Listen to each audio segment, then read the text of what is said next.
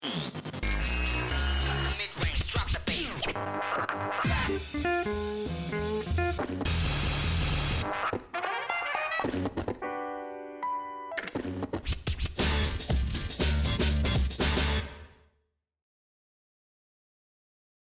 月5日火曜日のニュース拾い読みを配信します。この配信は月曜から金曜、午前中のニュースのヘッドラインをピックアップしてコメントを付け加えるという内容でお送りしています。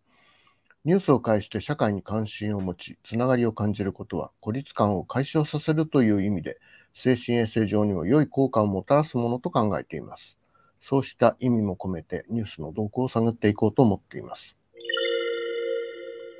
7月5日火曜日、まず最初に継続してウォッチングしています。新型コロナ感染症の先行指標となる実効再生産数1が分かれ目なんですけれども、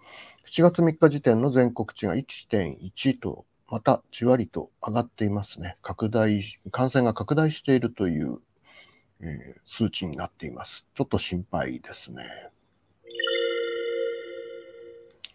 では、ニュースを拾っていきたいと思います。経産省物価高対策で初の検討会というニュース。経済産業省は昨日7月4日、物価高の中でも安定的な経営ができるよう初の検討会議を開催しました。ウクライナ情勢などを受けて、原材料価格や光熱費、輸送コストが跳ね上がる中、小売店ではコストを商品価格に乗せづらい傾向があるということです。スーパーの業界団体からは、値上げできない小売ががコストを負担している窮状が訴えられたということです。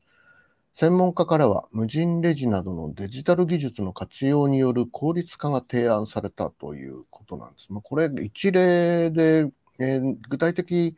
には経産省の、えー、放送台本の方にリンクを貼ってありますが、あの物価高における流通業のあり方検討会の議事録なんかもありますので、これ、えー、詳しく見てみないとわからないんですけども、あまりにもピントのずれた、えー、提案というか会議なのかしらと思ってしまうところでもう少し詳しく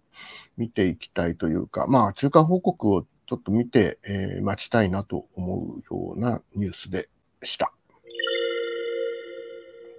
次のニュースは国会議員の平均所得2255万円というニュース。まあ、これは恒例のニュースですね。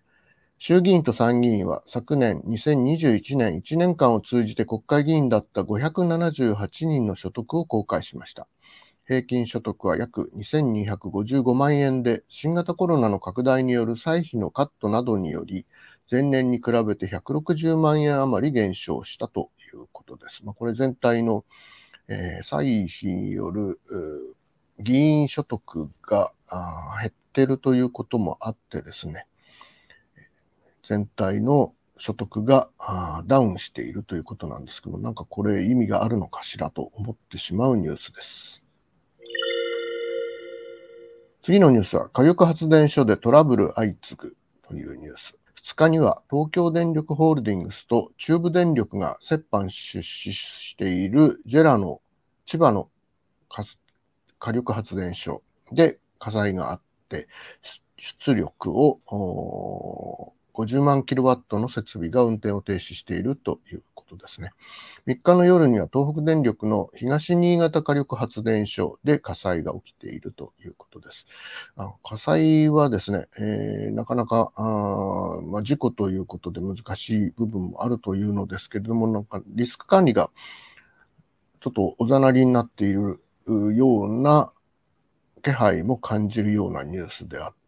もともとやはり火力発電所、あの、どんどん縮小していくことで、メンテナンスをしていないという問題があって、それがこうした、